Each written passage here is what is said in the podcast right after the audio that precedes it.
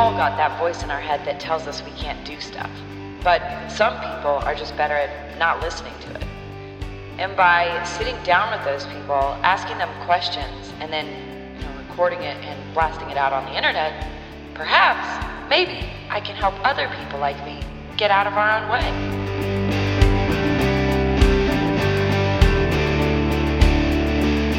Hey guys, welcome back to Closure Optional. My guest this week is Jordy Sullivan, also known as the Fight Dietitian. Jordy is uh, an incredibly smart kid. I think he's only about 25 years old, and he's probably done more study than uh, the cumulative efforts of my entire intimate circle of friends. and I've got a lot of smart friends. This kid's got uh, two degrees, a master's degree in dietetics, I think is what he called it. I don't really know what that means. Um, but it has to do with the fuel that you're putting inside your body, turning you into the perfect animal that you should be. Uh, he specializes in nutrition. He also did, was studying to be a doctor at one point, so he did a lot of work in endocrinology, hormones, etc. So all of those things put together with his love of combat sports, he decided that he was going to specialize in helping elite fighters and athletes cut weight for their fights. Um, it's pretty, it's super cool. It's a really niche field. There aren't a lot of people doing it. Um, and he was recently just over in the U.S. helping uh, UFC fighters cut weight for their fights through a company called Lockhart and Leith. And he was just back here helping our friend Ben Johnson cut weight for his fight um, for that world title fight that he just won at Destiny a couple weeks ago. So this is a very cool conversation. We talk a lot about uh, what it takes to be to get those kind of elite level fighters down to their fighting weight. And we also talk a little bit about uh, mental health and its relationship to food, the psychology of food, and a little bit about addiction towards the end. Um, now, if you don't know what I'm talking about when I say cutting weight, I'll give you a little background into what weight cutting is in relation to combat sports. And if you do know what I'm talking about, then, you know, skip ahead. That's the beauty of the podcast. You don't have to listen to me say anything that you don't want to hear.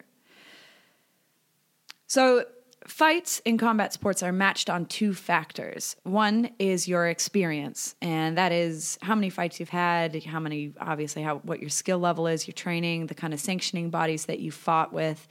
And the second factor is your weight. They do it so that it's fair because uh, no matter how good of a martial artist you are, it will be difficult for you to fight somebody who is double your body weight or twice as long as you. So we try to get it so that the two fighters are roughly approximately the same size as each other, so the battle is mostly based on skill rather than overpowering someone with weight. Now, in saying that, there is an advantage to being as big as you can for your weight division.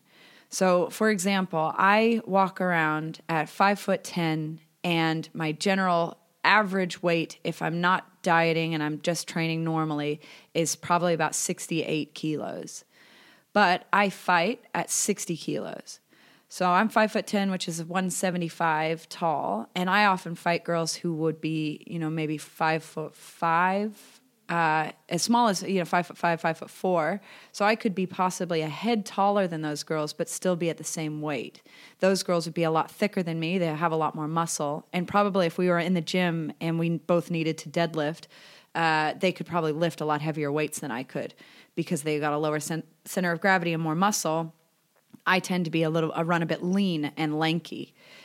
Now, for a Muay Thai fighter in my sport, it's a good thing for me to be nice and long and lanky because I have what we call a reach advantage. And most simply put, that means that we could be standing, I could be standing further away from my opponent and still hit them in the face than they could hit me. So it's ideal because as long as my punches are nice and long, I can stay out of range of getting hit by them but hit them in the face first. Now, this, uh, but there's a trade off there, obviously. I don't want to be too long and skinny and cut so much weight that I don't have any muscles because then I could be doing my best effort throwing these long punches with spaghetti arms and they just walk straight through my punches and overpower me on the inside with their strength. So, you know, it's a delicate balance. So I want to be as skinny as I can for my weight division without sacrificing my muscle mass. Now, elite fighters up in the top level of these sports, um, you're dealing with a person who's already an absolute machine. They already walk around at probably less than 10% body fat, as it is to start with. Then they go into what we call fight camp, which is usually you know six to eight weeks out from a fight, where you start to f- hone in your discipline and your focus on the fight. You're running every day. You're training a few times a, d- a day, constantly working on your skill set, tr- constantly working on getting your cardio fit and ready for the fight. And that strips all of the extra body fat that you've got off of your body. The idea is that you want to get as slim and lean as possible without sacrificing any of that muscle mass. So anything that isn't contributing directly to you winning that fight needs to go. So you're eating a perfect diet. You go through this whole kind of process of discipline. So by the end of it, you might be running at 4% body fat or less and then you still might have up to 10 kilos to lose in that last week. So, where this is where Jordy comes in, he helps fighters from the get go, from the start of fight camp, figure out what kind of diet they need to be eating to fuel their training, make sure that they're getting the most that they can out of their training, building muscle mass while not gaining too much weight, and helping them strip that extra fat off of their body. So, by the time then we get down to our last week of fight camp, ideally you have less water weight to strip off. So, this is the very last aspect of weight cutting, and this is probably the most dangerous part of weight cutting. Once you got down to your uh, pretty much minimal body fat, uh, you're in perfect shape, you're one week out from your fight. Now you've got to get the rest of those kilos off. So, I don't like to go into, I'm in amateur sports, uh, in amateur fighting. I don't want to be, I, because especially I don't have a dietitian helping me do these weight cuts. I've got a team of people around me that help me get ready for my fight, but I certainly don't have an expert in my corner helping me do this.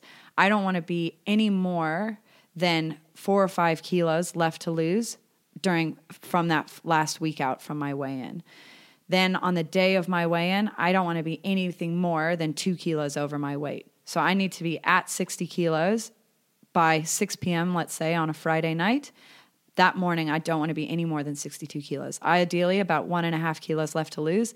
And by this point, at 60 kilos, I am a fucking skeleton. I have I've retained some muscle mass, but there is nothing left on me. And so that one and a half kilos to two kilos left is all going to be water that I have to sweat out of me. So sometimes up to about 48 hours from the fight, or sorry, from the weigh-in, you won't eat a lot of food, and then uh, 24 hours out, you stop drinking water, and then for the le- last period of time, you've got to sweat all the water that's remaining in your body out. And by the time you're doing this, obviously you're very dehydrated as it is, and then you've got to keep trying to get your body to sweat. So it can be really dangerous. There have been uh, some accidents in the industry where people have died or gotten very, very sick from this uh, organ failure because there isn't enough uh, moisture left in their body. So it has to be done very carefully. Um, so, anyways, that's roughly it. Then by the time we weigh in, we weigh in about 24 hours out from our fight. So I'll weigh in on the Friday at 6 p.m. and then slowly rehydrate my body, refuel my body. And then by the time I walk in the ring the next day, I will have weighed in at 60 kilos and I will probably walk in the ring at about 63 to 64 kilos again. So that's the background on it. Hope you guys enjoy this conversation. Hope you have a great week, and I will talk to you again soon.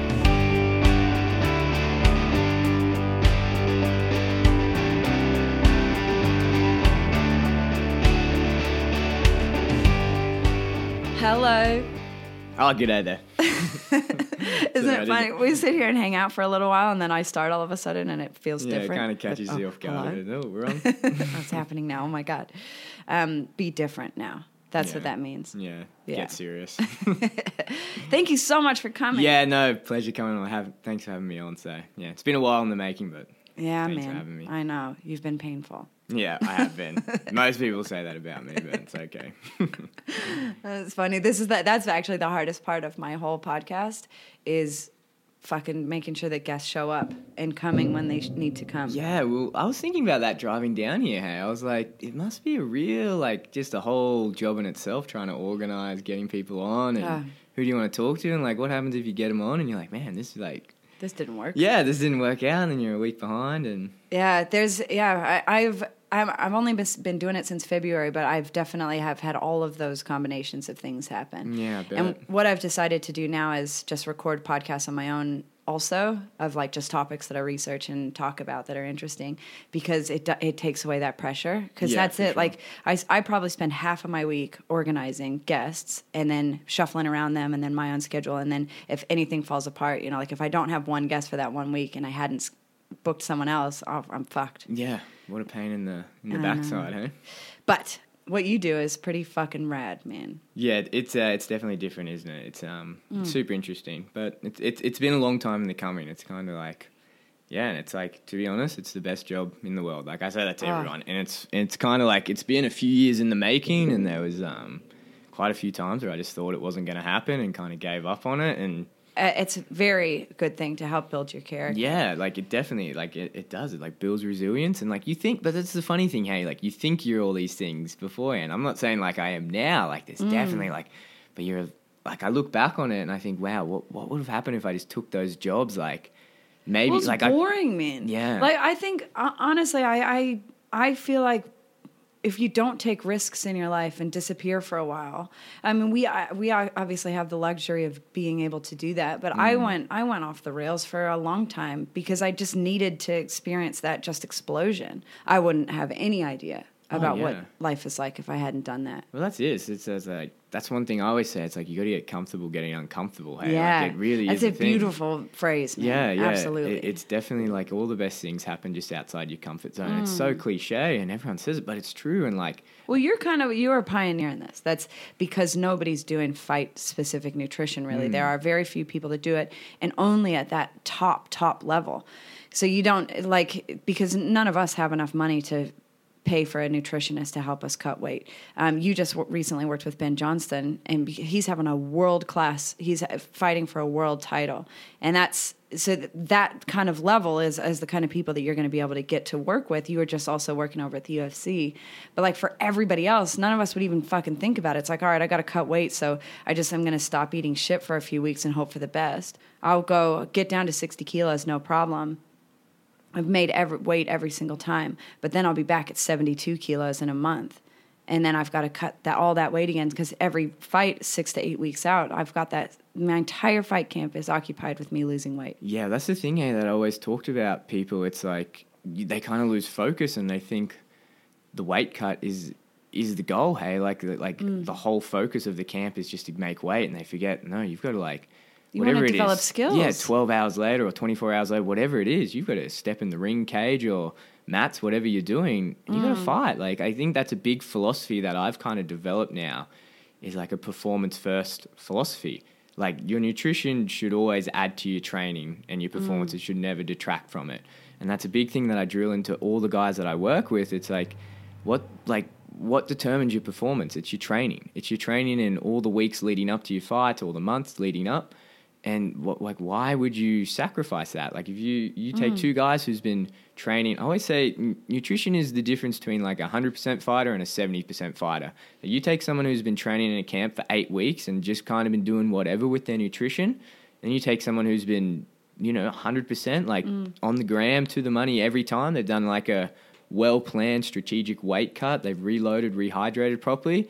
You get those two guys, same skill level, same size. You get them in a ring. Like I'll tell you who's winning that fight every Yeah. single time. Like, Fuck, and it, it's it's a real thing. But but you're right. Like it's it's just not widely known information. And like there are there are people doing it, and there's like there are like academics like looking to to to make moves in the area. But a lot of the knowledge is just siphoned down like through your coach mm. or your teammates, and that's and old school thinking too. I mean, because we obviously our sport, my, I'm a Muay Thai comes from Thailand, so we we treat a lot of weight cuts with the old school Thai method of like like wearing sweatsuits three days out just to get your weight down, so then you can kind of just be normal for the last three days at fight camp. But that means that you're dehydrating your body three days out from a fight, which is fucking crazy. Yeah. especially with knowing that you're about to get hit in the head nonstop and you're still sparring all of that you're still get, taking impact and you've got no fluid on your brain that's super dangerous Oh man, it, it's it's like really scary. Like I Hmm. I remember when yeah when I was in when I was in Canada when I really got into it, I ended up running these like boxing classes just to make extra money, like just boxer size stuff, nothing serious. But then there was this guy from Toronto who worked there, and he was like a ex pro, and he we just start talking and like and and like other than that, like I'd I'd only really trained Like I, I never competed. I've done smokers and stuff, but I never cut excessive amounts of weight. Like just diet down and everything. And he started talking to me about all this stuff that he used to do, and I was like, "Holy shit, man! Like that's not good. Like that's not kosher. You can't be doing that." And he was like, "Yeah, man. Like I felt terrible. Like I was throwing up. Like I was throwing up blood. Like coming back in the ring. It was terrible." And I was Ah. like, and that's like kind of really kicked off my real fascination with it. I used to train with that guy every day, and we'd like play around with his weights. Like we'd do like mini diets with each other, see how much we can strip, how much, and then see, and then we'd go like spar each other, and then we'd see how we perform and do it. And that like really started my like fascination Wow. with it. And I was like, man, this stuff is crazy. And then it's like how I came across like Lockhart and Leith. And as soon as I I, I found out about them. Like I guess like this was like probably a year into this trip or whatever, and I was like, I don't know, my confidence was just at a different level. I was like, just email, and I was like, man, I'm your guy. Like we need to do this. Like we need to talk. Like blah blah blah. But then yeah, I didn't hear anything, and I ended up moving back to Toronto, and um, I started training at a couple gyms. But like my focus was like, okay, I need to know more about this stuff. And so like the better half of the year, like I train with them, like I'd roll with these guys and spar with them and whatever, but I kind of became that guy that they talked to about their nutrition and we just talk about their weight cuts and doing and like everyone that was coming through the gym and I was training at a couple gyms and just getting as much knowledge as I could because when you start reading about it, like yeah, there's info out there, but there's not like a set protocol. Like I know like as dietitians there there is a set protocol that that we can use and it's good but it's like it's super safe right? Like and it's good mm. for like the everyday fighter. It's awesome. Like you can do like a low res low carb diet and and you can like do do their water loading program and it'll probably work. It'd probably work well.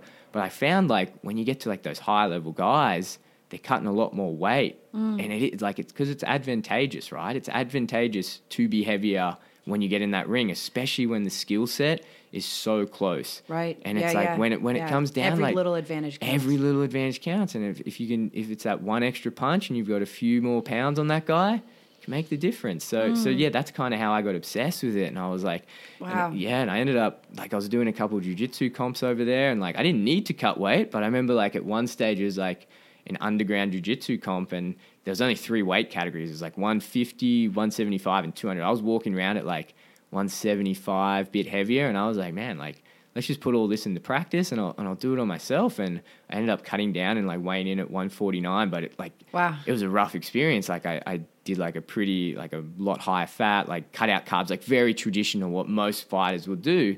And then like got in the bath and did, and it was brutal. And I was like, man, this, that's not good. And I Mm. There has remember just calling all these guys and I was like, we were discussing like every day, like we're staying back at the gym and talking about it. And yeah, just kind of just snowballed. And I just, it was good. Like I just got so much experience from talking to those guys at the gyms and, and doing amazing. it. Yeah. And like I did You like can a, study as much as you want, read it as much as you want in a book, but doing sure. it in real and, like, life. yeah, and I do like little little mock weight cuts, like and like and they're probably looking back on it, it wasn't the safest thing by no means. Like I remember one time like there's like one little little comp that I was doing. I didn't have to cut a lot, but I was like, I really want to try out like the baths and everything. So I tried bathing. I didn't really know a lot about like the toweling protocol and like I got so dehydrated in the bath and had it so hot, like I actually like slipped under and like I got I got myself out, but I was going out, going black, and Oh, stood up too fast and gave myself like postural hypotension and stuff. And yeah, I ended up like crawling out, and it was it was rough, and Whoa. it, it was just like, but I guess it's good because you kind of need to understand that, especially when you're doing it with with other fighters. I think that's a big thing as well. And it's like, like I'm not saying like I'm a professional fighter. Like I'll, I'm the first one to say like I'm very recreational. Like like I train like five six times a week, but I'm not like I'm not making a run for the belt or like I'm Right. like not even competing. I'm not like that interested in. But like the science side of it like fascinates me. But Fuck yeah. but man. you can have all the science side of it, but you've got to understand it. Like you've got to get, you've kind of like, like Leith says it well. He has like a video like from Lockhart and Leith. He says it well. It's like there's certain intangibles about cutting weight that you don't understand unless you've done it yourself. Yep. And it's so true. It's like how can you coach someone through that? And, and know don't know where to push them. through. Yeah, it's Fuck like yeah, it's a weird, it's a weird psychological thing that they go through, and you, and when it comes down to like cutting weight and like the safety side of it, you've got to know when to push. Like, okay, I know you're just like cracking down, you're having a bit of a panic attack, but like you're good, like your vitals are good. You like I can Mm. tell, like you're good. Like I'm I'm tracking all this. We've just got to get through this, and like you're coaching them through it. And it's like if you're not authentic about that, they'll see through it. Like, Right. they'll see through it. and if you don't know if they are good or not, yeah, yeah, you're- you're yeah, that's the thing. Like if you don't You even know, know like shit. yeah, yeah, if you don't know that to start with, like that's a that's a pickle to be in. The, but that's how it is. That's how it is at the moment. That's Yeah. and it's kind of it's scary because it's such a big sport. It's like someone told me the other day, it's like the fastest growing sport in Australia, like MMA. I bet, And yeah. and and so there's only going to be more people doing this type of stuff. So like that's what I'm all about is like kind of shining a spotlight on because it's that awkward gray area that no one wants to Mm. talk about, and no one really like especially from like on the academic side there's definitely people doing it that's that's for sure there's people like researching it and they're they're doing studies like like Andy Galp and like Reed Rear, like Scott Robbins. There's lots of great and they're doing awesome work. I like I love reading their work. Anyone that's interested in it should read their work. But when it comes to like guys like me who are in the trenches with like Yeah, you need that gap. yeah, you need to yeah. cover the gap between research and Exactly, practice. Exactly, yeah. and and especially Oh, like you're saying, when you get to like those high levels, like UFC and WBC and Bellator and stuff, these guys are like paying you to get them on weight, and like you can read a paper and say, okay, like maybe water loading will only help this guy like 0.8 percent, but from my experience, like guys who don't water load don't sweat as much when we get in. So yeah, maybe the papers say that it doesn't work as well, but from what I know, it does, and I'm not willing to like run my own like little double blind placebo trial on my two top athletes to see which one works better. You know, like I need I need to get them the results, and I need to do it in a way that's safe and, and, Well, you've effective. done. I mean, for what I can see, you did an incredible job. You did an incredible job with Benny. I mean, obviously, he's a professional. He's been doing this for a long time, and he does it really well. He takes it very seriously. But he looked amazing. Yeah, yeah. fight. Benny, Benny, He um, incredible. Yeah, he he's a he's an interesting guy. Like I always talk about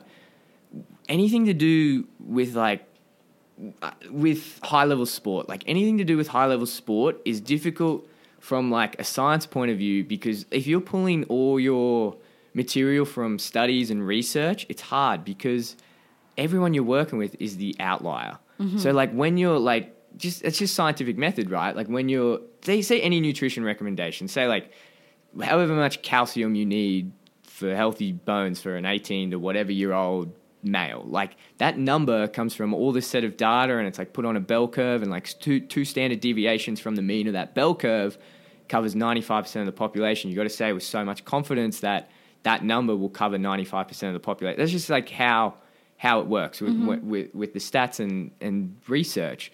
But the thing is, when you when you take that and you're doing like studies on performance and everything, there's always going to be that bell curve and there's always going to be outliers. And I find like a lot of the work I do and a lot of the people we're doing this type of stuff is that two and a half percent at the end of that bell curve.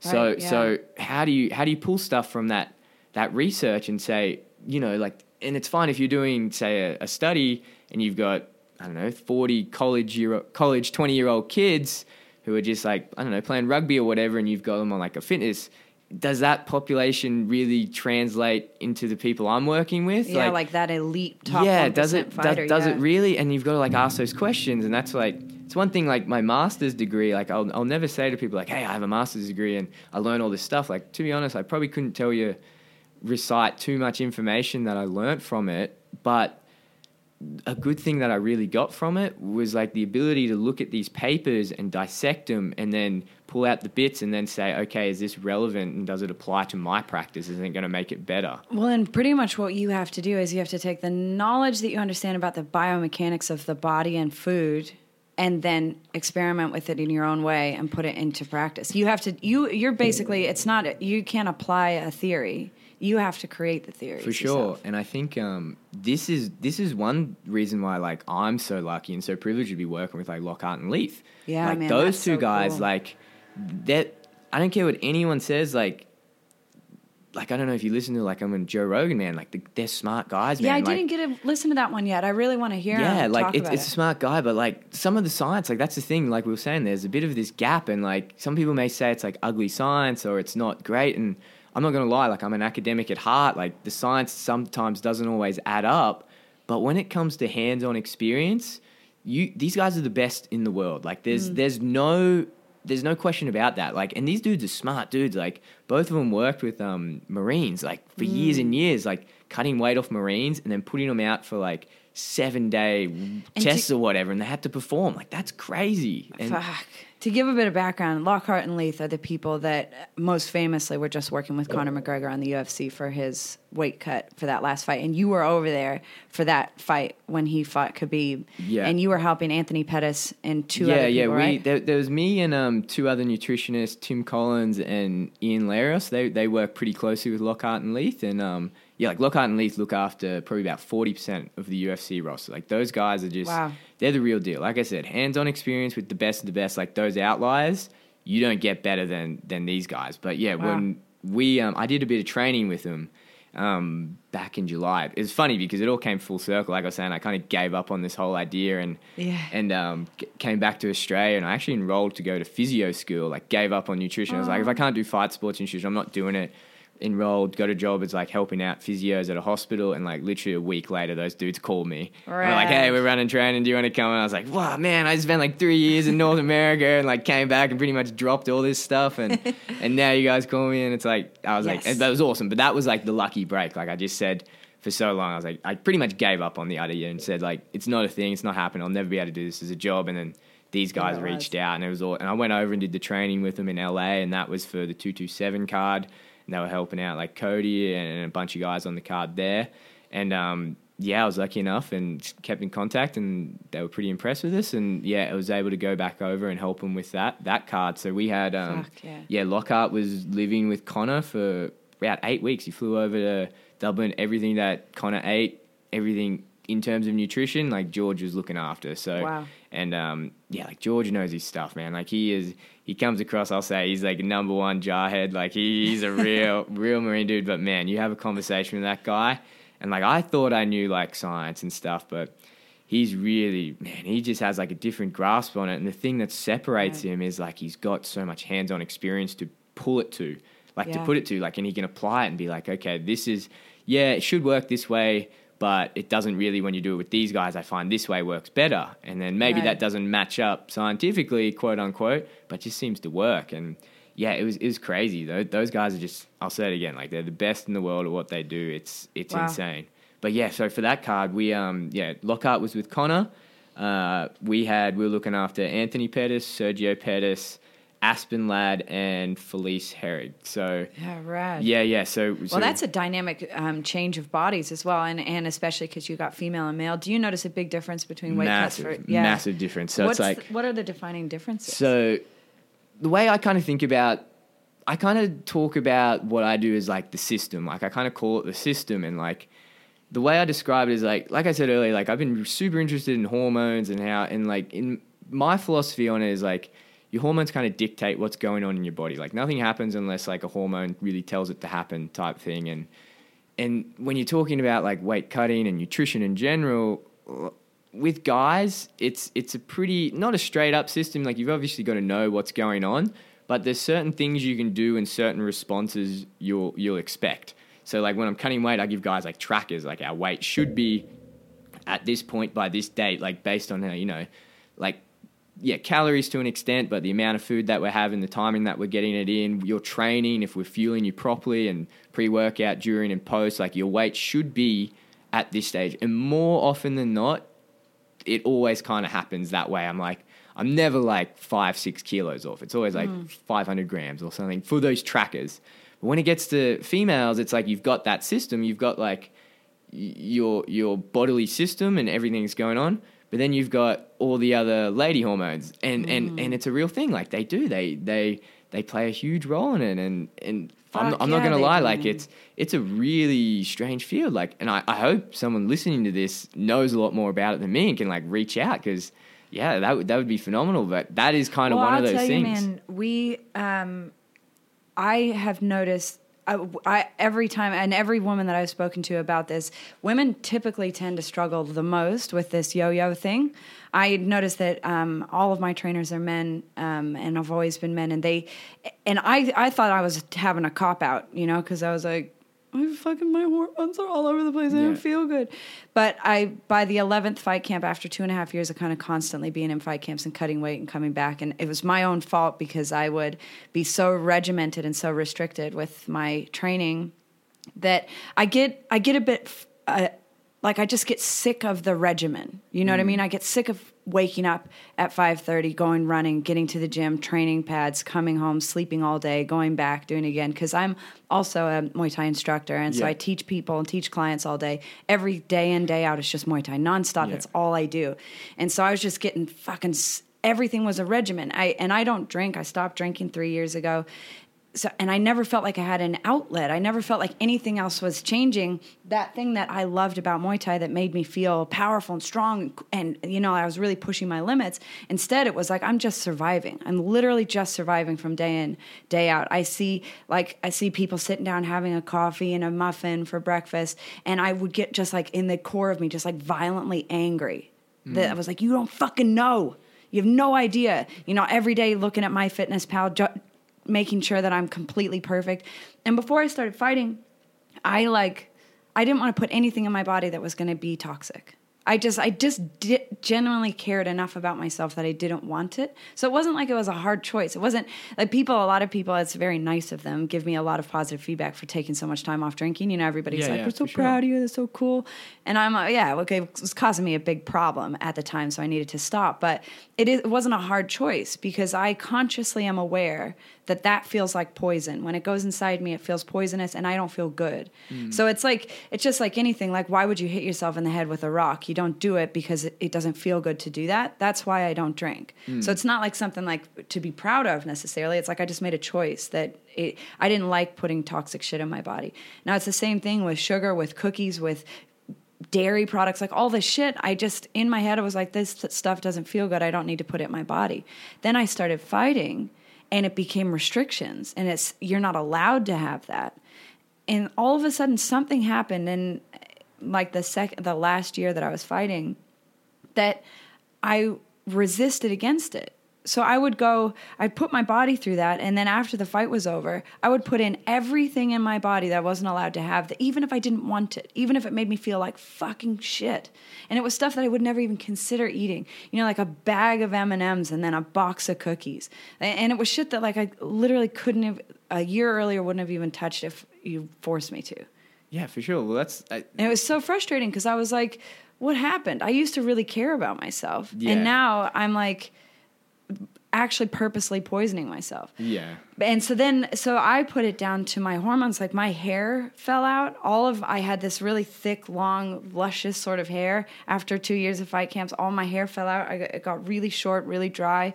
Um, my skin was all over the place. My f- fat, like I get bigger and smaller really quickly. And, um, didn't have my period at points for a long time. I couldn't tell if I was pregnant or not because I felt pregnant. Like I, that's how psycho my brain felt, and it just went on forever. And and then as soon as I stopped fighting, it's taken me. It's now been six or eight months. I think I'm still training. It's taken me this long to actually come back into that normal state of homeostasis where I care about what I'm putting in my body. Yeah, especially with like female athletes, right? It's a real concern. Like that's Mm. I don't uh, like no matter if they're amateur, if they're professional, high level. That's like always the first thing I'm thinking of. Like you've got to have them. Like the fact that you you stop menstruating, like it's a real. It's that's a real problem that happens, and it's Yeah. due to like your decreased energy intake. It, you know, your calcium go down. You go high, really high risk of fractures and and all these things. You can go, and it's, it's iron deficiency as well. And like you really like, there's a whole bunch of basics you need to cover to be in that. But Mm. but like you said, like dieting is really tough. Like Mm. if diets work, like I, I wouldn't have a job. Like there wouldn't be a dietitian profession if diets worked. You know, like it, Yeah. like it just doesn't work. Like I think it's a real misconstrued concept that like if you go see like a nutritionist or a dietitian. They're going to put you on like a diet. Like that really shouldn't be the case. Like they're trying, and it's good because a lot of people are trained now that way. It's more like healthy behaviors and lifestyle change and, and, and all that. And, and, you know, because like, like eating disorders and everything, they're so prevalent and they're so mm. Easily embedded into, into your, into your life from an early age from, you know, crash dieting or yo-yo dieting. And you can just develop all these terrible issues. And you take that with athletes, especially like mm. with what we're working with. It, yeah, fighters, it's a real thing. It's, and it, it's hard because it's almost like a, you feel like you're battling against yourself, right? Like, Oh, massively. And I, you're climbing back uphill. So I've got to get from, I've had my week off after my fight. I was 60 kilos for weigh in, 64 kilos probably walking in the ring. And that's healthy, good, healthy weight for me because I'm 175 uh, 5'10, Yeah. 175 centimeters. And so when I cut weight down to 60, I'm a skeleton. Like Yeah. I'm very small at 60 kilos, but healthy and fit. I've still got muscles on me. So when I walk in the ring at 64 kilos, that's a good walk around weight. I should be healthily at 67, 66 kilos walking around if I'm perfectly fit. Yeah. That would be a good healthy weight for me. Um, but so uh, after that fight week, I usually walk back into the gym at 70 something kilos. Yeah. Uh, You know, maybe a week or two weeks later.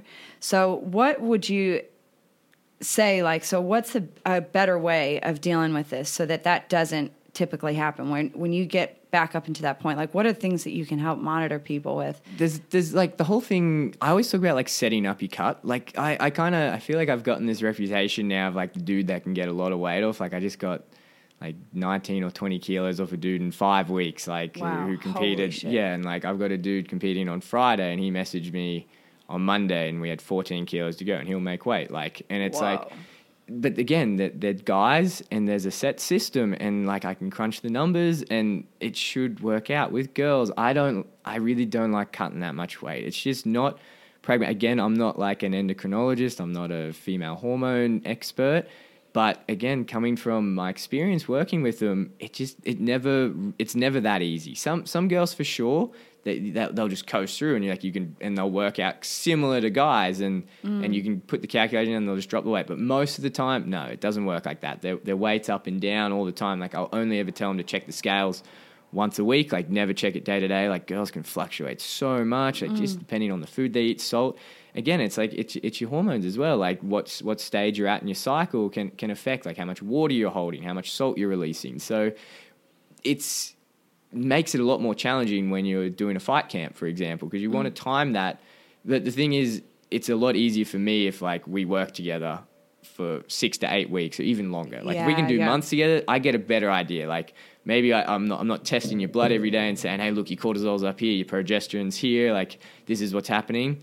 Oh, like your luteinizing hormones down. Let's do this. It's not like that. It's like I can get a good feel for it when we do this with these foods. This is what how your body's responding. Okay, you're feeling crappy on energy. What did we do like the last like this week? And our training's going up. You're feeling re- really good. Okay, where are we at in your cycle? What worked? You can build those patterns in, mm. and it works really well. Like if it, I take on like quite a few clients that call me like last minute. And they're like, "Yo, Geordie, like I need to lose this weight. How do I do this?" Like the week of, and I'm like, "Okay, like."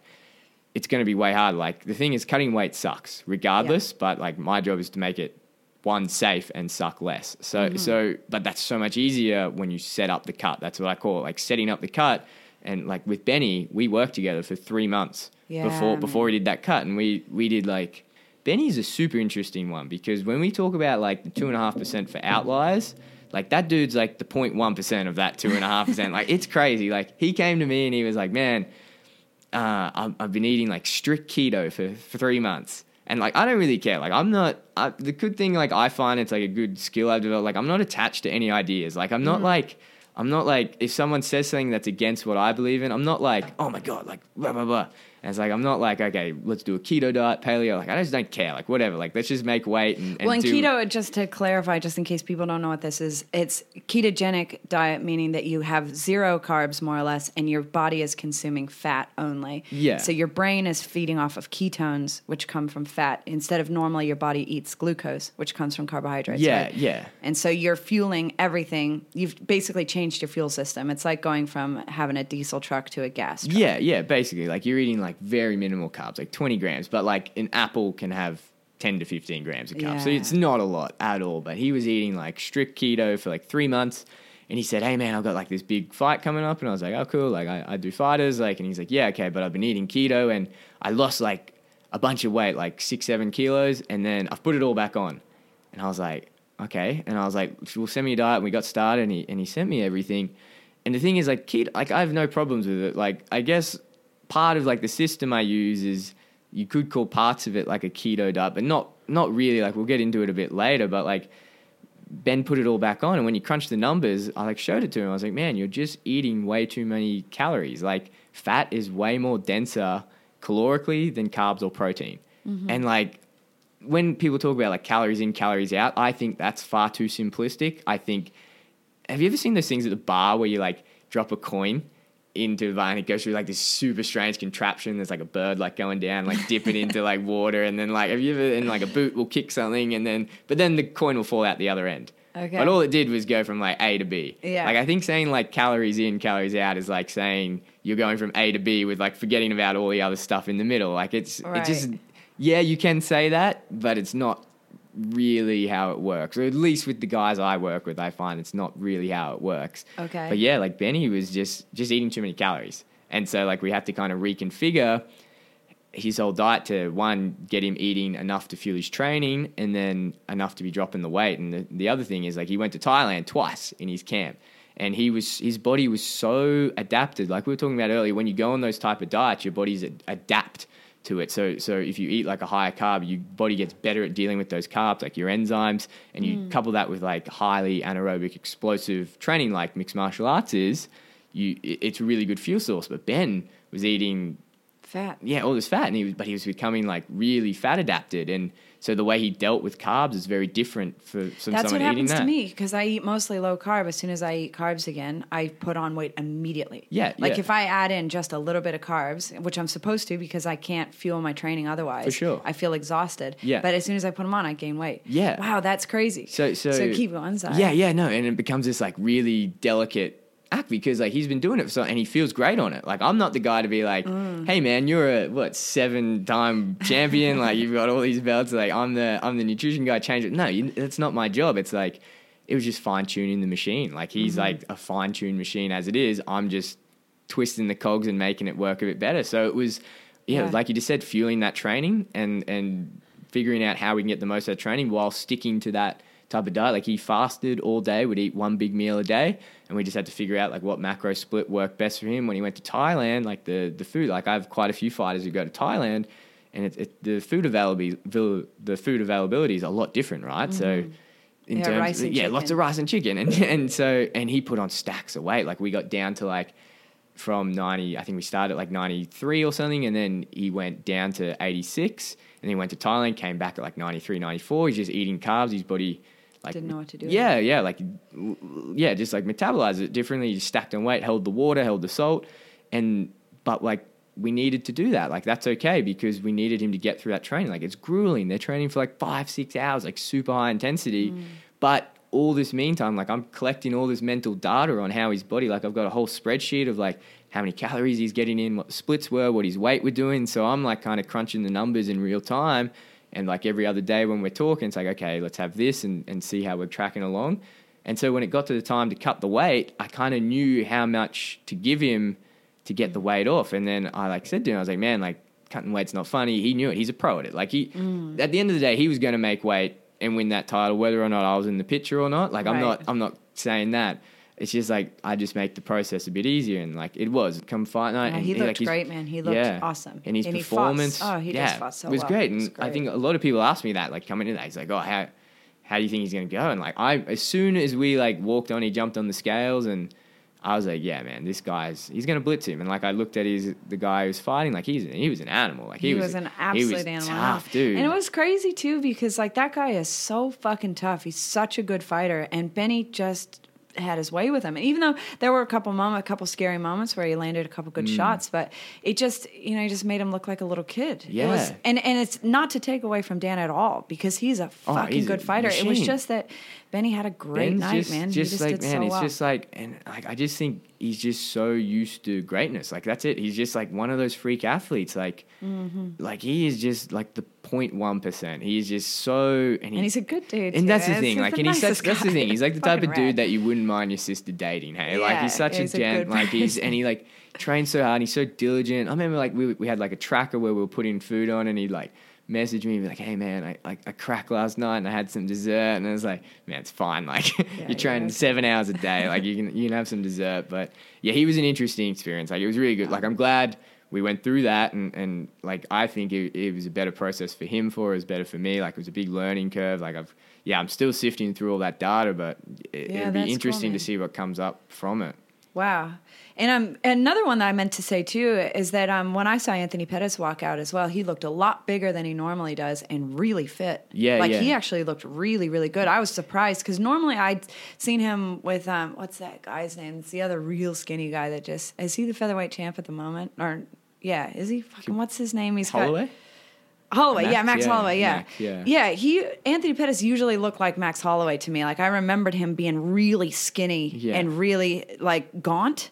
And Yeah. then he, when he walked out the other night, I was like, "Holy fuck, this guy looks like an athlete." Yeah. like he looks built. Yeah, yeah. he look- looked so well, good. Timbo looks after him like pretty, pretty regularly. I was really just assisting, like I was like uh, helping out Tim. Tim's a Tim's a real machine when it comes to Hmm. to weight cutting and everything. And he, yeah, he just got Anthony looking great. Like when we were doing that bath, like there was a few pokey times during during that weight cut, but yeah, like Tim got him feeling a million bucks when like you- straight off. Like it's and that's the thing.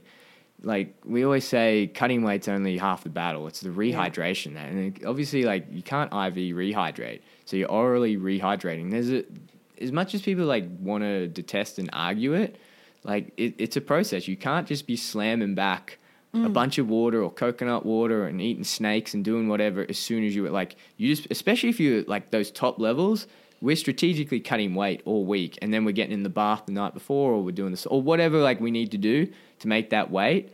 And then you've got to put that back in the way it came out. Like you've got to be mm. putting you can and that's the thing like yeah you could probably get away with having a gatorade but is there the exact amount of salt and potassium in that Gatorade that you took out during the cut? And so mm. like that's that's the whole thing that we do and that I promote is like we work out exactly what you lost and we need to put it back in. And it's not like you can How do just you do drink. that? So so you can figure out pretty much by how much muscle mass you it, again, setting up the cut, it's good if you have all this data on them at the start of the week. Essentially from their body composition, you can theoretically work out how much muscle mass they have and like you can get scans and, and confirm all that and then you can work out how much glycogen they have glycogen holds water you can figure out how much how much water they're holding from that you can figure out how much water we're dropping during the cut there's so, so much water there should be so much salt and we can yeah work backwards from that and figure out Wow. exactly how much we need to be putting back in based and like you're crunching these numbers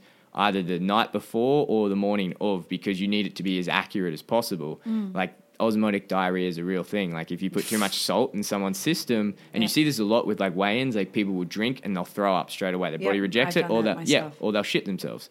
And it's like because you've you've yeah you've, yeah yeah yeah you've got the um you've got the mixtures and the the ratios of the the salts out. Mm. So you need to be very specific with how you do it. And again, like that's that's really why I want to like shine a spotlight on this because there's really acad- like academic Geordie speaking. There's not a lot of stuff out there saying what's the help best. Yeah, yeah, in So this high level. For if we could talk about like a standard protocol, that I know obviously it needs to be a lot more nuanced than this, but let maybe if we talk about women in one column and then men in another column, one each. So we'll talk about men first only. And let's say your average your average male fighter that is having an amateur or low level pro fight and they need to cut let's see, what do I cut normally? So eight weeks, let's say six weeks out, they've got to cut 10 kilos. And one week out, they've got to cut five or four. Um, what do you say? What's a rough standard protocol for somebody like that? Again, yeah, that's like that's that's pretty pretty standard. Like we get a lot of guys will do um like I have a whole document with all my fighters like like two weeks ago I had about 35 active guys like who were in camp like within the next six weeks and like the average number that we were getting off was probably between 10 and 15 like a lot of people talk about body like percentage like body like percentage of their body weight to drop. And like 10% seems to be like the numbers like oh don't cut any more than 10% like mm. i kind of find like 15 we're to 20 doing like i probably wouldn't do more than 20 like i've done up to 20 before and, and like I wouldn't even say sometimes it's rough, but other times it's not. Again, it's just setting up each. It's so different for each person. Like somebody's responding again, like, like setting up the cut. If we're working together for six to eight weeks before, it's so much easier. But like for a typical guy, if we got six weeks, we're pretty much the whole philosophy of the system is pretty much matching your intake to what your body needs. That's like the the Okay. ins and outs of it without like going into the nuances of it. It's a good example is like I always talk to guys like who imagine that you're training like uh, like guys who do MMA. Say you're rolling and you do I don't know hour and a half of jits, and then you get up and you do I don't know hour and a half, two hours of striking. Like in that time, your body will burn through a lot of carbs. Mm. Like it'll burn through a lot of carbohydrates. Let's say typically like anywhere depending on the person how hard they go. 100 up to even 400 grams like if they're really going Wow. hard like 10 out of 10 a lot of guys will come off those mats and they'll have like a Gatorade and a banana, mm-hmm. which is like at best 60 grams of carbohydrates. And then and then they'll do it again the next night, and then Wow. the next night. And then all of a sudden they're not and then their meal outside, they're not replenishing it. And so like the muscles itself, like your muscles are a massive metabolic machine. Mm. And so you get to the end of the week and you feel tired. And you feel fatigued, and your Oh, mood man. crashes, and you're no good. and it's so hard to go back into training again like because i think a lot of people lose motivation i know myself personally like by the fourth day of fight camp like during that week i'm just like fuck i can't keep doing this. And but i want to obviously and i love the training but you can't love the training when your muscles aren't Exactly, supporting when you can't move your arms it's and i often feel like i'm like punching through water you know like i'm just like fuck i physically can't move my hands exactly and and then like going back to like performance first philosophy your performance comes from your training got to fuel that training. So Yeah. like first thing i'll do like men girls like whatever like men women we will assess that. Like first thing i'll do is assess the training like crunch the numbers get a pretty good estimation like again i'll say estimation because like the numbers we're crunching we're using equations to figure out how much carbs and protein that they're burning during that session like high anaerobic anaerobic glycolytic activity like MMA and Muay Thai, et cetera, et cetera, mostly carbohydrates that we're using. So let's figure out how much we're using and then let's fuel it. And, like they're not perfect numbers. Like a lot of the times we'll supplement during it because your body can only really take up so much carbs. Like, and you don't want to be drinking like a lot of carbs during a session, right? Like you don't want to be like, I always say to people, like, if you burn 200 grams of carbohydrates, 200, there's 80 grams of carbs in a foot long subway. So Whoa. like, who do you know that's eating like, you know, two and a half foot long subs while they're I training? physically can't get enough carbs in my system. Like I, I watch them on uh, MyFitnessPal because we've upped Yeah. my carbs to try and get me to be able to Yeah, yeah. sustain my training, um, and drop the fat because I was doing the same. I was trying to have fat. I was trying to be more ketogenic, so I was having higher fat, really low carb. Yeah. But again, like exactly as you said, what happened with Benny, it's good to hear that that happens to other people. As soon Yeah. as I put carbs in, I just immediately Put on the weight. put on the weight. So like um, now I've been trying to add more carbs, but I, I have a mental block about it because I'm like I don't want to add carbs because I'll get fat. Yeah. Because I know that that's what happens to me. But Yeah, then I'm suffering in training, and I'm I'm I'm really struggling with it. I don't know how to get that up. Well, it's a real thing, eh? Like you got to fuel the training, put the carbs in. So a lot of what we will do is we'll we'll mix up shakes and we'll, we'll like okay. Simple like dextrose is really good. And again, like the evidence and all that behind it, it's not that strong. I'll be the first to admit it. It's not, but it works. Like and Wow. like I don't know what else to say to people. It's like the number one feedback I get with these guys. It's like holy crap, man. And one, I'll admit, like one, there's a huge psychological factor here. Like Yes. just having someone looking after your diet Oh, for one God, is yeah. going to be a huge relief and like mentally like I'm not a I'm not a sports psychologist so I can't delve into that too much but it's going to be a huge relief and like Mm.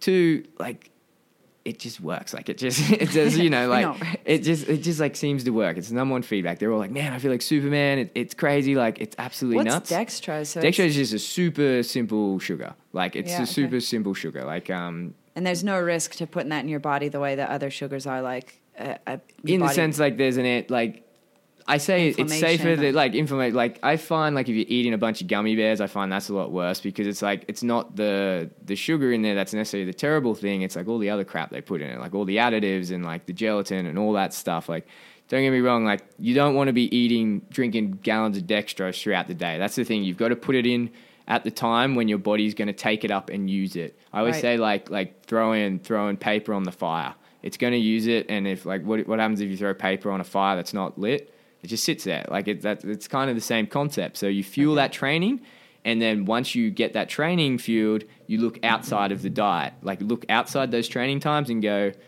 okay what do we need to do? Like your goal is to lose weight. Okay let's not sacrifice the quality of your training but we need to lose some weight. So let's look at outside of those times and what do we need to do? And, and it's really matching your body's needs to your intakes. If you wake up in the morning, you're not training in the morning, there's really not a lot of need for you to smash a big bowl of oats.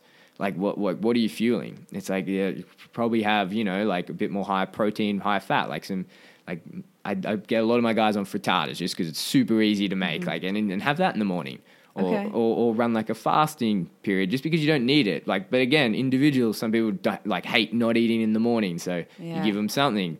Then we get to lunchtime. Okay, are, are we training on that time, or are we? Do we have a big session coming up? And- Let's match it. Do you mean by and when you say like are you training at that time? Is there like a certain window that you should be eating before and after training? Yeah, like I guess yes and no. Like yeah, like really I should say there is a window like 30 minutes you should have this. I don't really abide by it. I don't think taking things in beforehand like I I think there's a there's a place for beta alanine like it's a real thing like in life like if you come from work like I used to do it when I like training twice a day like you don't feel like it. Like if you want to take like a pre-workout a lot of people will do that. I just don't like all the other stuff. Take like a beta alanine you get like the tingles if that will psychologically get you through or caffeine. But um before training, yeah, I do like certain people. It depends if they can stomach it. I don't mind getting them in to have like a little bit of like a protein and like fat. Like Greek yogurt is really good with like a bit of chia seeds. I find works really well. It just gives it. It's got a bit of carbs in there, good protein, good fat, but it's not a lot. But some a lot of people just can't handle eating don't before training.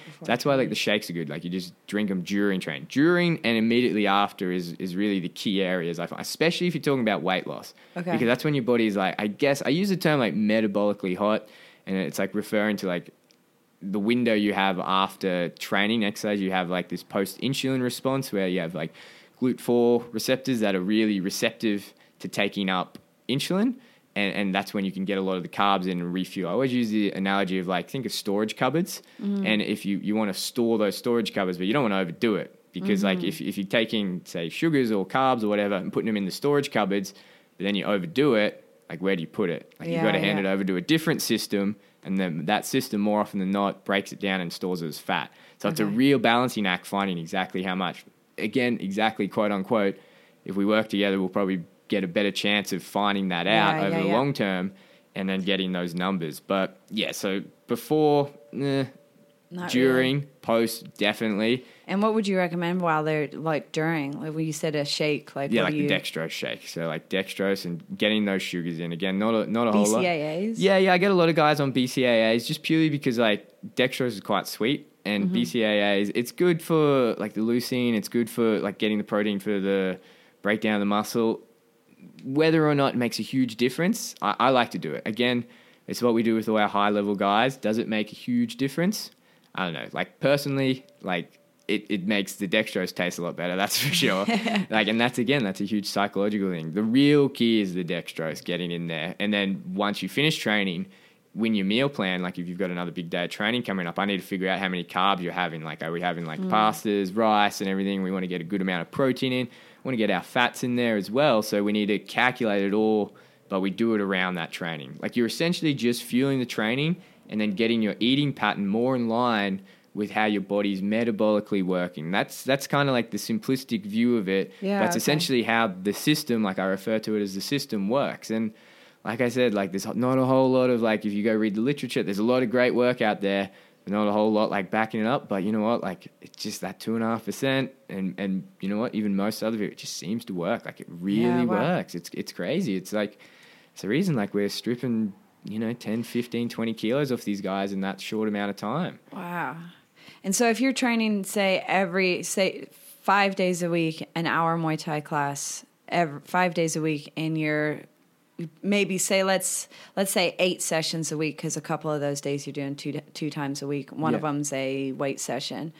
Um, and you're having your dextrose slash BCAAs or some combination of that during and after your training, and then as soon as you get home, you're having some kind of protein or something. Yeah, yeah. You so if you had like a big session again, like um, this is why I love working with like um MMA guys.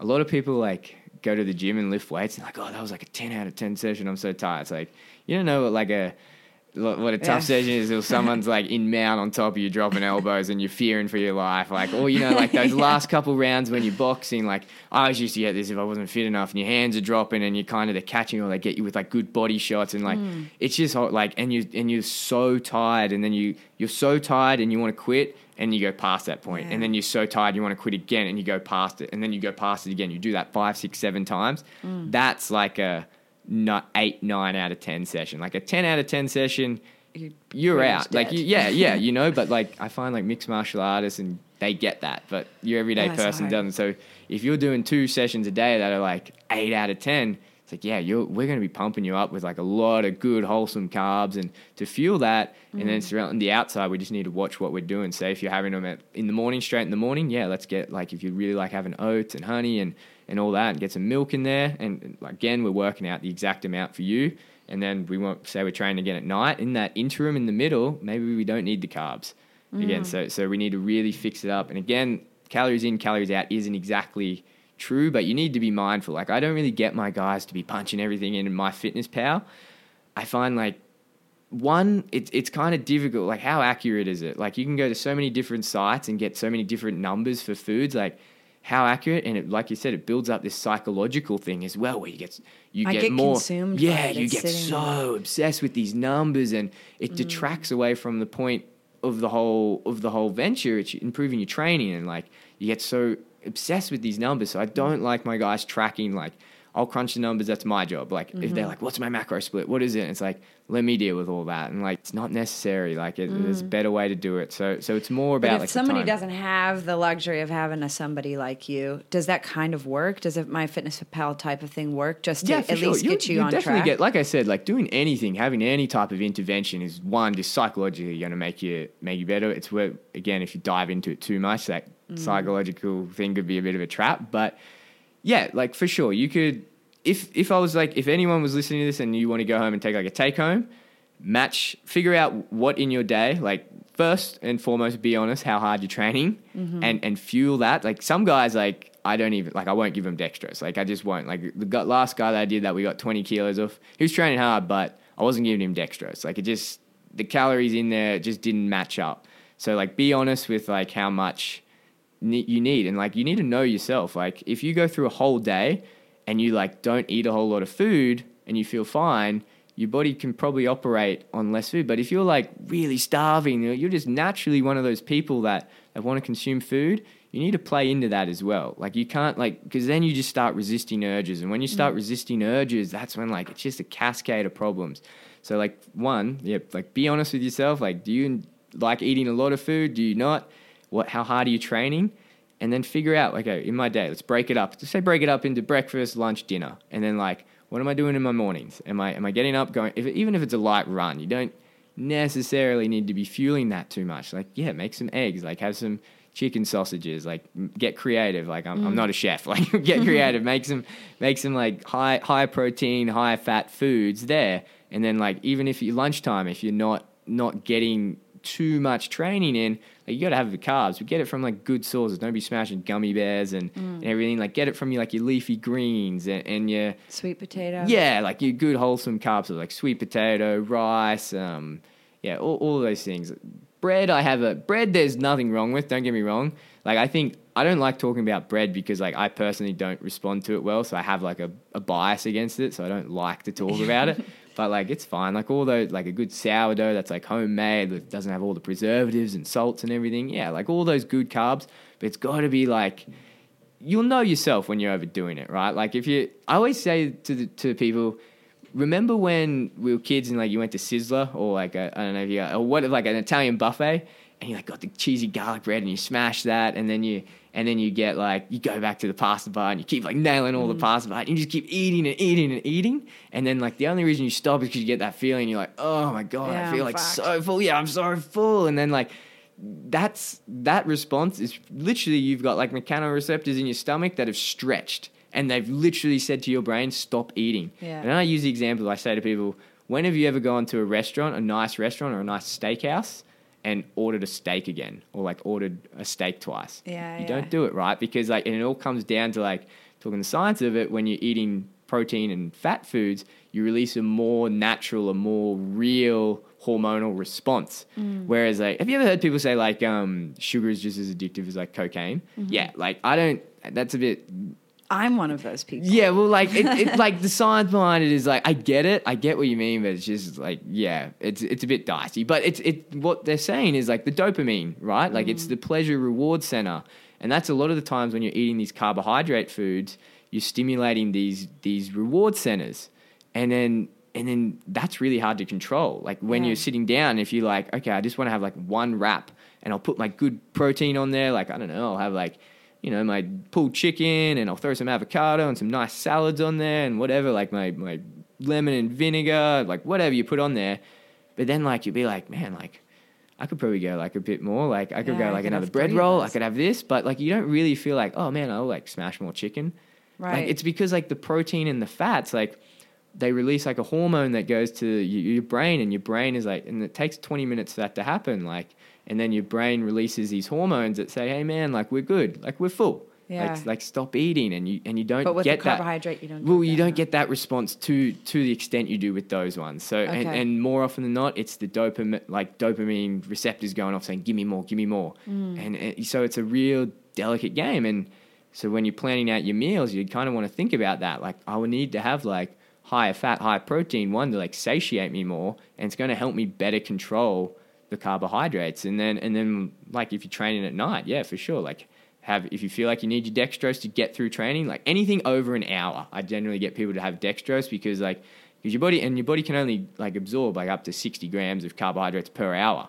So you, you need to if you're training for three hours, you need to factor in how much you're burning and how much you're getting in. You want to be getting in pretty much every after that 60 minutes. You want to start taking it in. So so once you get that, you can go home and go, okay, well, how much did I get in? Did I have a lot? Am I feeling really hungry? That's another big thing I find with guys taking these shakes. They don't get home and they're not ravenous, like ripping the mm. cupboards off and being like, oh, I need to eat, like mm. because like you you fueled that muscle and it's like that big metabolic machine isn't screaming for nutrients. Yeah. So then you can better control and you can go, okay, you can sit down and go, all right, let's get my proteins, let's get my fats, let's dice my avocado. Okay, like that was a pretty good session. I got one in the morning, like let's have like let's have a bit of brown rice and this and not go over it. Like and that's that's that's if we lived in a perfect world, right? Like mm. I appreciate obviously there's so much more that goes into food, like psychologically. It's like food availability. Not everyone's like that prepared. You're getting home at like 11 p.m. at night. You don't really want to be like cooking meat and whatnot. Like you want to be, you want something quick and easy. What a quick and easy, like Easy Mac. That's quick and easy. You know, mm. like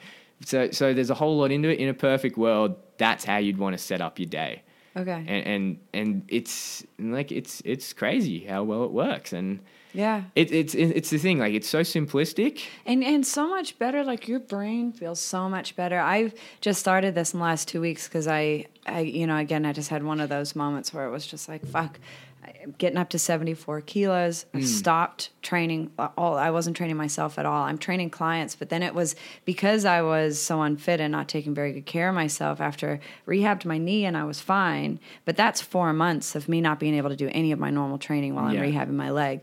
Then uh, just to get the motivation to go back and to do it, and I get this feeling like, oh fuck, I just really want to hit pads again. And I start hitting pads after two rounds. I'm dead on the floor, like I fucking can't do it because I'm just unfit, you know. And then it's like, damn, I know what I'm capable of, and I Yeah. can't do it. So then, just slowly getting that back in, but because of kind of the way I was feeling, I was eating poorly as well, and start getting those same cravings, those gross feelings, like the, as dopamine, as you talk about, is so strong. For sure. Yeah. Our craving because I just I did a podcast on this a little while ago about the concept of the drug war and, and it's summarizing what this guy Johann Hari wrote in a book called Chasing the Scream, uh, and he talks about the origin the uh, origins of the drug war and the kind of the reasons behind it. And the main reasons behind it have nothing to do with the addictiveness of the substance themselves. Because what the research absolutely is showing now and it's becoming much more common knowledge but still people don't know it is that it's got nothing to do with the chemicals themselves the hmm. chemicals themselves including up to methamphetamine which you wouldn't believe you know everybody says oh crack is fucking so dangerous you have it once and you're never going back Coke and sugar are as chemically addictive as each other. They are. Hmm. But the real story is that they're not actually that addictive. The thing that's addictive is that sensation of feeling held and comforted and okay. And it comes from a biological imperative when we were cavemen that we run off of glucose. Our brains run off of glucose. So when we can get it, and sugar isn't biologically available at all, hardly ever, except for inside beehives, you know, and you're going to get stung to shit getting it, is that you only can have a little bit of it at a time. And then you get this huge surge because it fuels your brain. It makes you feel good. So we have this, we definitely do have a psychological need for food. And so one of the main things to look at and I, I realized this about myself. It was only a couple months ago. I was just feeling, going through like my friend put it really well. He said sometimes you have seasons and you can't always be in summer. Yeah, and maybe you're just that's going awesome. through a winter. and I was like, but yeah, I'm just going through winter. Like I just felt, ugh. I just I I wasn't training the way I always have done. I was dealing with the fact of maybe not being a fighter anymore. Like after building up and being this thing, and everybody at the gym sees me as this person, and I have to re-deal with that. Like, do I want to fight again? Am I? I don't know. Is that my thing? And then so you know, psychologically going through a, a bit of a death. You know, like there's a bit of a loss there, and like reinventing myself as this other person. What am I? I didn't realize that uh, in dealing with all that emotional state, I was eating a lot more shit that I didn't want because I just needed to satiate that feeling. There's something uncomfortable in me and I wasn't feeling good, so I was eating more. Then I'd try to get back to training. I couldn't train because I wasn't fit and I wasn't fueling myself well. I was eating shit food that wasn't going to take care of me. So then I'm getting fatter. I'm losing interest in training, and the whole cycle just constantly repeats. I'm getting lonelier, sadder. Yeah. I don't want people to meet me, and you know, I don't want people to see me because I'm putting on weight. And I, as far as people in the general population are concerned, I'm a very healthy looking person. But for me, knowing what I'm capable of and what I should look like, I felt enormous. You know what I mean? I was just like I'm a fat blob. And and so then this all this shit was playing into my psychology. And it's only been maybe 3 weeks. I kind of had this moment where I just woke up and was like this is in my control. All I have to do is just take better care of myself. So I made a promise to myself that that's what I was going to do and just went back to meat and vegetables so my meals in the morning are eggs and vegetables midday meal, meat and vegetables nighttime meat and vegetables i still struggle with carbs but i'm adding in like sweet potato and within a week of doing that and committing to three days of training just doing something four days of training i just feel like a f- million bucks Yeah, million You times. know what I mean? it's crazy. I just eh? immediately have changed everything around, and that that cloud over my head is gone. Hmm. And it was just a, ma- a matter of kind of making the decision and, and taking it. And not to say that it won't go away again, because it comes and it goes all the time. But I think that's the hard part is that a lot of people don't take that into consideration. Yeah, well, they don't have that. state. Like, yeah, you, and you had kind of had that that mental elevation to kind of stand above it and be like, okay, look, this is this is where I need to be. It's funny, like nutrition. It's such a polarizing. Like, out of all the sciences, I think it's the most polarizing because like Mm. food is so psychologically intertwined, like you said, and it's because Yeah. like you grow up your whole life eating. Like that's what, that's something I always And think it's a about. treat. Yeah, yeah. Food is a treat. Well, for well, even like as a professional, it's like, who am I to tell you what to eat? Like, you know your body better than I do, and you've like spent years developing these habits, and it's like, Mm. you know, who am I to come in and break these habits? I always say, especially with athletes, like I, I, I guess I can't really speak more because I've moved so far away from like Gen Pop and like chronic disease and stuff, and like my real true undying passion is like fight sports and nutrition, right? And like I love it so much, and like gets me out of bed, and like, but when it comes to like you know like general population, like there's definitely a lot better people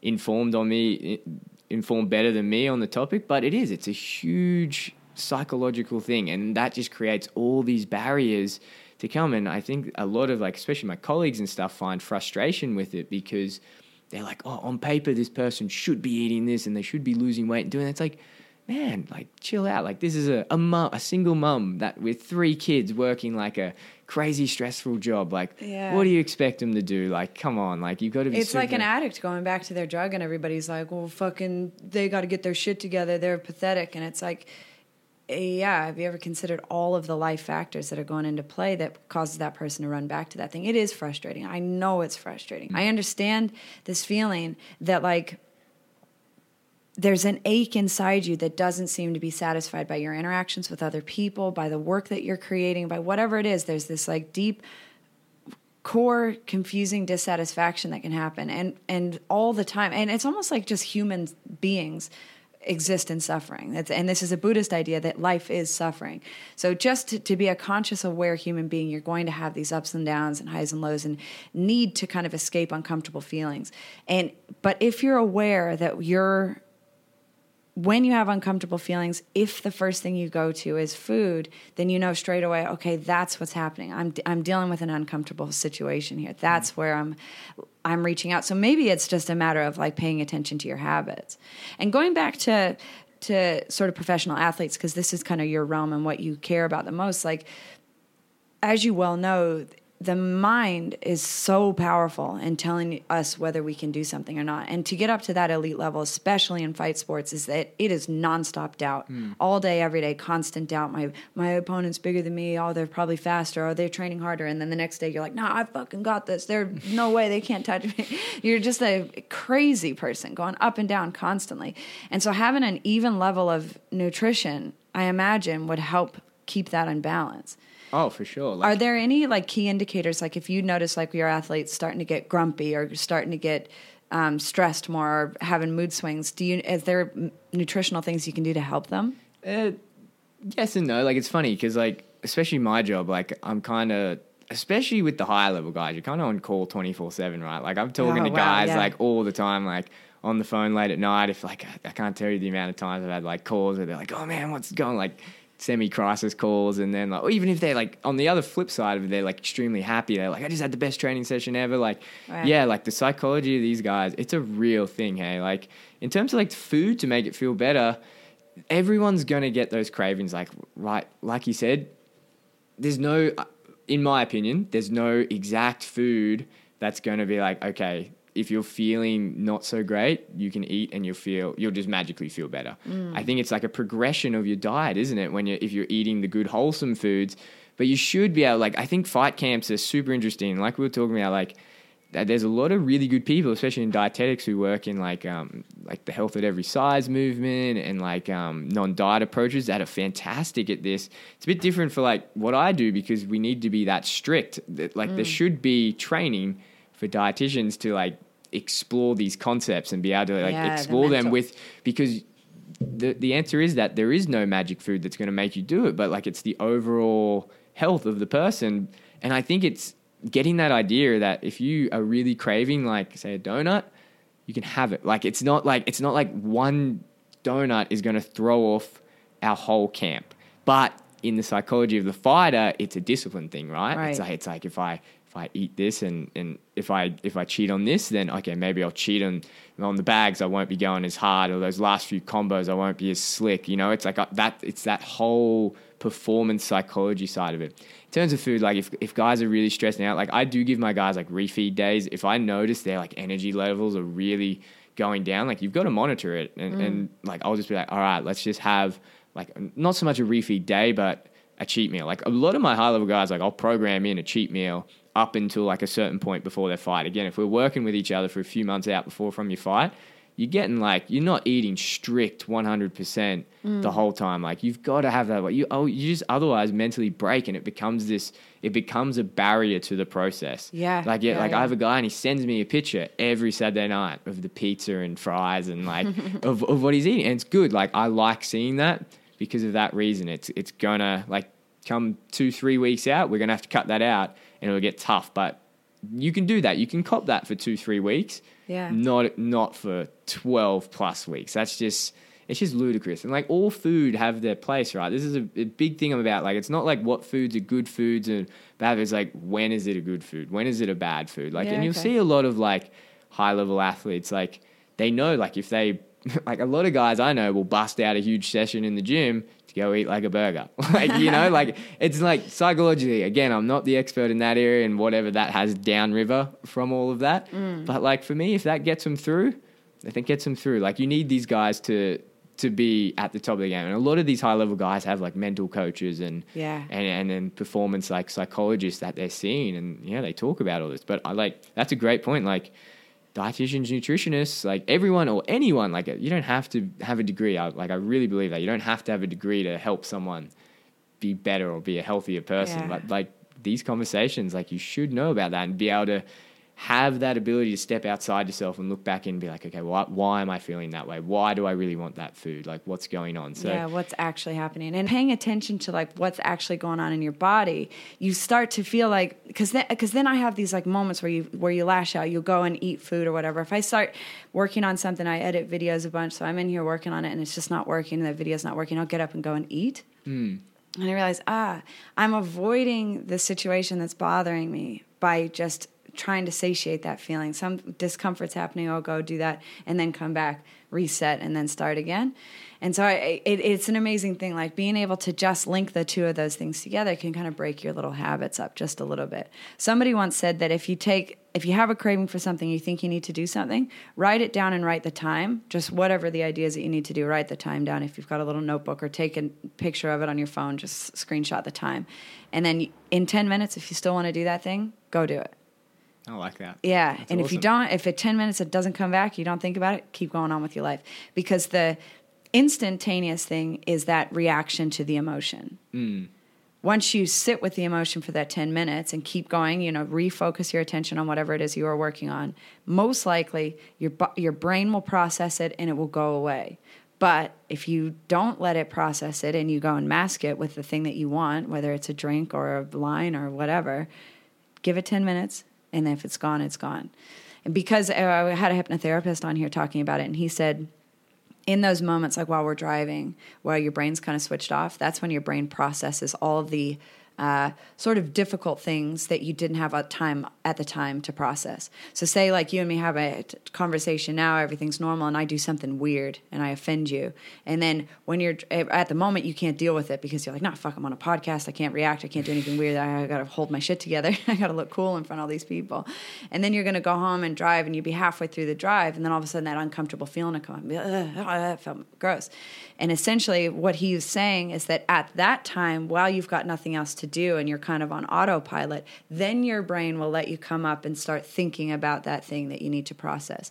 Then you'll go, oh, she, no, yeah, you're right. She didn't really mean that. She, it wasn't offensive. Or I, I need to tell her that that was offensive. Then you've processed it, you dealt with it, and then your brain releases it as a normal emotion. However, if you while you're driving, you don't want to feel that thing, and you pull over and go into McDonald's and eat a hamburger and keep going and push it down and turn the music up louder, that feeling will then come back again later and then again later and then mm-hmm. again later until it f- turns into this like dark ball of fucking energy in the inside of you that's stuck and that usually is what grows into an addiction or into a neurotic tendency or into some kind of self-destructive behavior Yeah, well, that's the thing. Hey, like with everything, it's on paper everything's easy, but that, like Right. that's right. Yeah, But then know? when it actually happens, but then when, and then mm. these are these are real things that happen with like not just athletes, like everyone. So like, mm. and I think it's very naive to kind of think like. I'm the nutrition guy. Like I say that to everyone. It's like, hey man, I'm just the nutrition guy. Here. Like, like yeah, whatever. Like, and it's things like, it's not even like stay in your lane, but you've got to take all that into account. Like, the- like mm, human beings are just are just yeah. like complex creatures, right? Fuck yeah, yeah, exactly. are. You're right. Like you need to have a holistic approach. Like everyone you got to work with, you got to be thinking of like stress. You don't you don't necessarily have to sit down and be their psychologist, but you need to be aware of that stuff. Like you need to have those conversations with them. Like mm, yeah, like. I think everyone in any health professional would benefit like having these conversations and Yeah. hearing this and and talking to a hypnotherapist and hearing you know their perspective on it. Like that's that's one thing i really like i'll never slander anyone like no matter what. Like if i listen to something and they say something i disagree with it that's fine. Like that, that's that's completely fine. Take the best out of it and see Yeah, yeah, if see it's what you useful for you. Like you should be doing that for for everything. Like Mm. yeah like i think that would be phenomenal. Like i i a few athletes come to mind when you were talking. I was like, man, I need to get these guys like talking to that person. But like, Yeah, he's is- great. His his name was Stuart Walter. He's uh, I can't remember what episode it was, twenty four or something. Yeah. but yeah, he's it's a good. It's just good to t- push that little pause button sometimes, so you don't have that automatic reaction, just that that lash out. Without that, you're it's you're living in a fucking world of chaos, and you don't know where to even start. Like, where do you even begin Yeah. to solve that problem? Well, it's like, um, have you ever read um, Chris Kresser's book, Unconventional Medicine? It's like his whole, it's like his whole process, right? It's like going away from that traditional medical approach and Mm. and going from that um, tertiary level care down to like preventative and like, Mm. like I think a lot of people just realize like we're so far in this rabbit hole, like we're fucked, like. You, there's no bringing back a lot because just years and years, like why didn't we? Why he uses the example like having a, a stone in your shoe, Eh, but taking Panadol yeah, to yeah, get rid yeah. of the pain. Like it's not getting rid of the stone, Yes, right? oh, yeah, totally. yeah, yeah, Yeah. So like he talks about that, and, there- and there's there's heaps of people like that, and it's a real school of thought, and like it's it's super interesting for me as like a health professional because you should be considering that. But the way you're kind of trained, and it, it's not not saying like university training's wrong or like Yeah, it's too didactic or whatever. It's just like it's just the system. And I, I know a lot of like my friends that that I studied with and stuff. They're kind of getting to a point. I actually had this conversation yesterday with one of my friends, and and and they're uh, really big in like the headspace uh, eating disorders. And they're like, no matter how much good I feel like I'm doing, the system just fucks us. Like Mm-hmm. it's just never going to happen. So if if it's never going to happen in a tertiary response, why not go preventative and, and get like imagine if you taught this to kids in school. That, exactly. And You that's know? one of the main things that I keep talking about now. Like, mental health should be a lesson that you have to take along with Australian history and world history. Oh, for sure You know what I mean? Like, your meditation, sitting down with your feelings, learning how to communicate with other people, expressing your boundaries. Yeah, and it kind of just all goes back to that like you, you're trying to fix what's already broken type thing. Why not just Go to the core yeah, of it. don't break it in the first place. You know? Right. It's like yeah, preventative health. It's like it's where it's at. like Oh, I, it is. It, it's definitely like in, in all like we could have this conversation for so many different things. Hey, know, like it, man. yeah, it, it's a crazy world. Um, one thing I wanted to ask you about before we go away, because we've been talking for ages, so I should let you get back to your Oh, we life. have to, yeah. um, but uh, what was your experience? You were out there watching that UFC fight with um, Conor and Khabib. What was your experience? Yeah, so we, we actually um like I was saying, like it's such a crazy week by the end of it. Like you're so pretty pretty done with it. Like you're not sleeping a lot, but like obviously the team got together. We didn't go to the fights, but we were just all in the hotel watching each other, and yeah, it was a, it, it was interesting. Like it.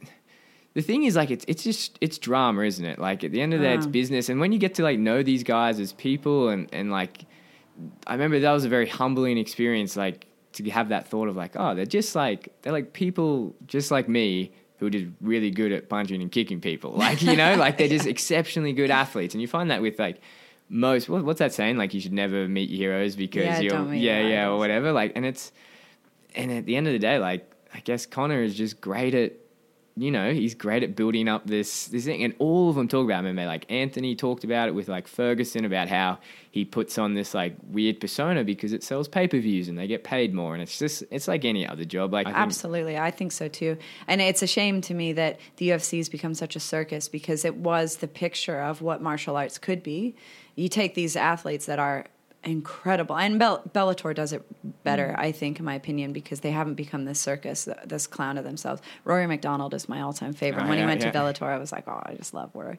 But he's a fucking legend. You know, he's a, good, humble martial artist. He works his ass off. He'll do his thing, and then he goes home and he wants to live in a shack in the woods by himself with his wife. You it's know, funny. it's like someone, that's a beautiful um, someone actually said that to me the other day. Like, oh man, how do you work with these people? And I was like, these people, like, These people, they're better than the fans. Like the fans of the UFC are the gnarliest people. Oh. They've the martial artists themselves are actually That's the thing. Like I, I, I was, I was explaining to this guy. I was like, man, you gotta understand. There's a certain level of humbleness that comes around when you know you can like kill people with your bare hands. Like I'm not at that level. Like you might be, but I'm not. But like these high level, they're the most placid, relaxed. yeah. They're just lovely people to be around. Like Benny, like best Yeah, example. like exactly, he yeah. like never heard a fly. Like best dude, but man, like would ne- you you yeah, would to. literally kill you in like seconds. So it's like. Yeah, and like that's what makes my job so good. It's like I get to Yeah, work with these people awesome. every single day, and it's like, yeah, it's Rad, man. unreal. So Fuck yeah. Um, I know Richie always talks about uh, that fear only stem, or sorry, aggression only fear, stems from, fear. fear, yeah. So once you know how to control yourself, you stop being that person. And a lot of that, all those kids and stuff that are a bit lost and feeling confused, it's mostly come from fear. oh, for sure, Hmm. definitely, definitely. Well, how do people find you if they want to? Uh, at the moment, Instagram's probably That's my, how I found yeah you. yeah the best one at the fight dietitian. So the underscore fight dietitian. Uh, website's coming up. I did have a website, but it didn't look very. Uh, since I've been getting pretty busy, like uh, I have a few uh, guys that overlook my business, and they kind of sat me down. We're like, This is like it's fine. Like I love the science of it all, and I love like getting involved, like being in the trenches when it comes to all that side. Like I have other guys that deal with it, and they kind of sat me down. Like Geordie, come on, mate. Like Let's get it this is- together. like a toddler did it. But yeah, so that the, the website's coming up. Facebook, you can find it, and yeah, I'm I'm pretty active on social media. So if Cool. anyone wants to get on there, for sure. Awesome. Well, I'll put all the links to all that stuff on there, and awesome. it's uh, the Fight Dietitian on Instagram. And awesome, man. Well, good shit. Yeah, And thank you for hopefully having me. people, Yeah, Yeah. people can find you and get in touch with you and um, get that weight cut going. Yeah, let's do it. Yeah. Hello again. So that was Jordy Sullivan. You can find him on Instagram and Facebook at The Fight Dietitian. Uh, I've got the links to that on my website and uh, on the Facebook post, Instagram post, etc. Um, and as I said at the start, if you are cutting weight for a fight or you have got a fight coming up and you're nervous about doing this, please get in contact with either me or Jordy or somebody, and we'll point you in the right direction or give you some advice uh, or find someone who can give you some advice to help you do this the healthy way and the right way so that you don't fuck yourself up. We want to see you succeed, and we definitely don't want to have anybody else uh, losing their life because of uh, weight cut issues. Hope you have a wonderful week. Thanks for listening. If you like the podcast, please do go to iTunes, subscribe, tell your friends, whatever, rate it, that kind of thing. Um, I've got a Patreon page, which is patreon.com slash Lorna Bremner. And if you want to, you know, send five bucks my way, that would be bloody wonderful. Hope you have a great week. Talk to you again soon.